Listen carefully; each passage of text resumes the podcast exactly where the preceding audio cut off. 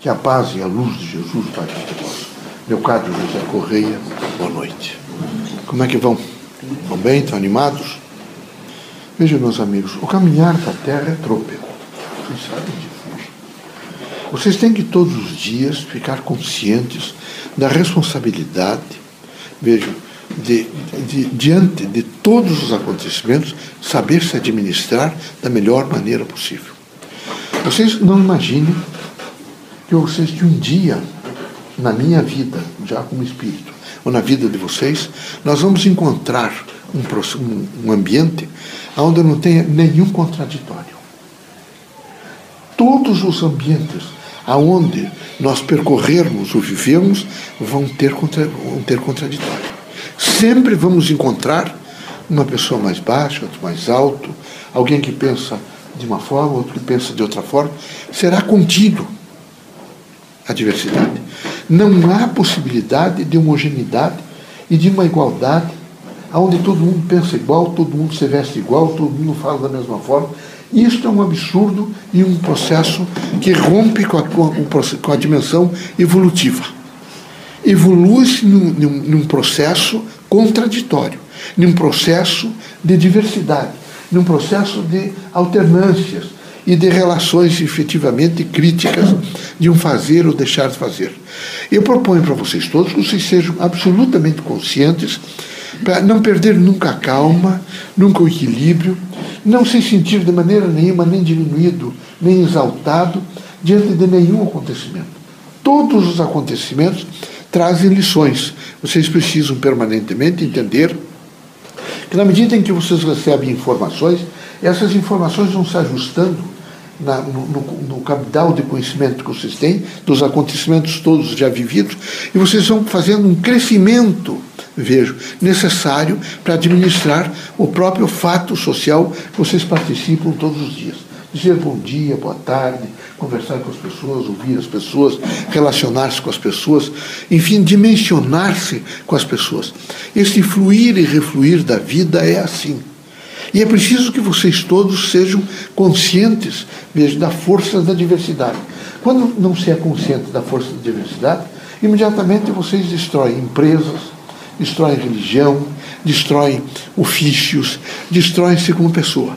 Quando vocês sabem que vocês têm que, na vida de vocês, se vocês forem inteligentes, e vocês todos o são, para voltar um pouco atrás e verificar, quem sabe depois dos 14, 15 anos, quando vocês começaram a tomar conhecimento, a dificuldade do pai para comprar casa, a dificuldade do pai para fazer isso, a dificuldade da mãe para comprar roupa. E na medida em que vocês forem percebendo isso, vocês vão percebendo quanto a família de vocês lutou até para que vocês ficassem homens, adultos, quanto vocês lutaram a partir do momento em que vocês se propuseram a se assentar como criaturas humanas, consequentemente, como homens responsáveis, solidários com a vida e profissionais. E não pararam mais de lutar. E graças a Deus vão ter que lutar a vida inteira. Lutar, vejo, não é lutar no sentido de agredir pessoas, de destruir pessoas, mas é ter permanentemente a cautela de dizer a vocês mesmos: aconteça o que acontecer, eu sou forte. O homem religioso, o deísta, é alguém que não precisa. Pro... Veja, é um absurdo dizer que Deus tem que provar. Se ele aparecesse a um de vocês, e ele não é humano, não é? ele é imanente em cada um, assim mesmo, todo o processo materialista continuaria dizendo que ele não existe. Eles não veem a totalidade da diversidade e a inteligência de todos os homens ao longo do processo histórico da vida.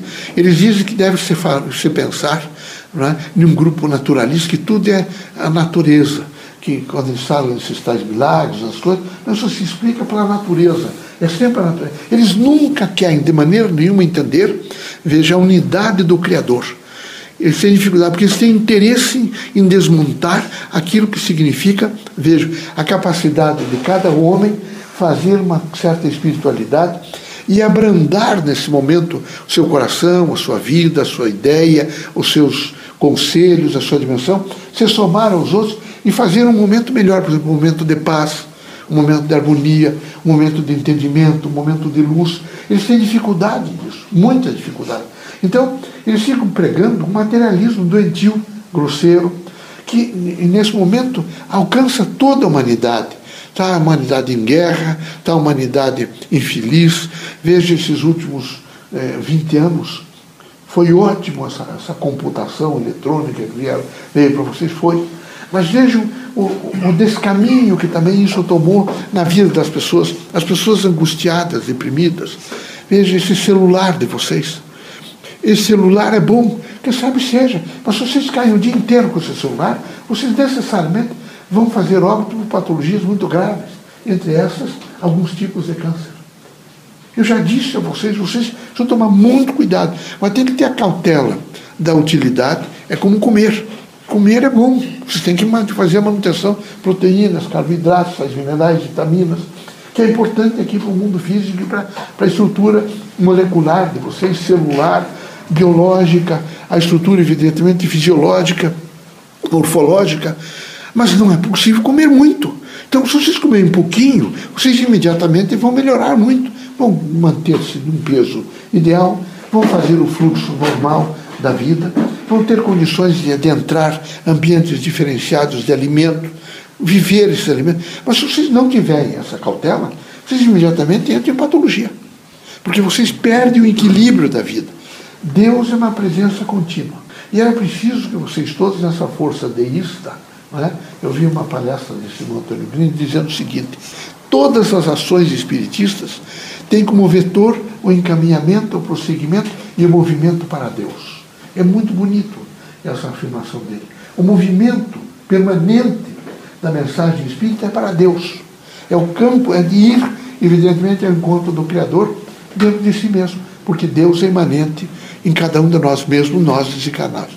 Eu espero que vocês sejam fortes, que vocês vivam pacificamente, que vocês não parem nunca de trabalhar, que é muito importante trabalhar, que vocês não parem nunca de perdoar, que o perdão, veja, é a porta do equilíbrio humano como todo mundo é diferente aqui, todo mundo precisa perdoar uns aos outros. E aí a afirmação de Cristo, o que é?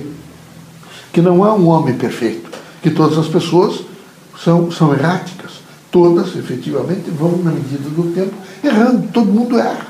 E que era preciso que vocês fossem complacentes, compreensivos, para ser justos. Porque não se é justo, de, eu ah, sou justo, não. Vocês precisam fazer um progresso, um crescimento, para criar um espírito de justiça em vocês todos.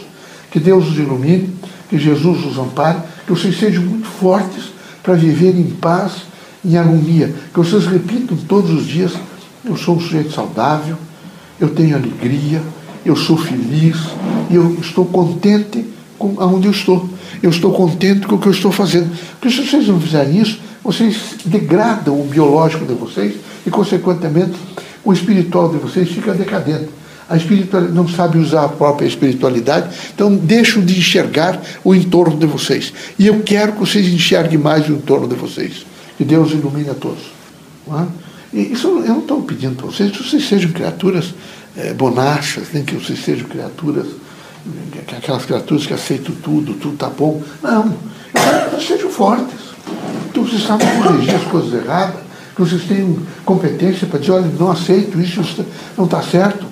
Mas não quero que vocês sejam agressivos, não quero que vocês sejam odiosos, não quero que vocês sejam criaturas que ficam a todo instante mantendo um, um, um temperamento e um estado de pensamento, por exemplo, uma linha mental com frequências expansivas do mal. Vocês têm que ter a frequência expansiva do bem.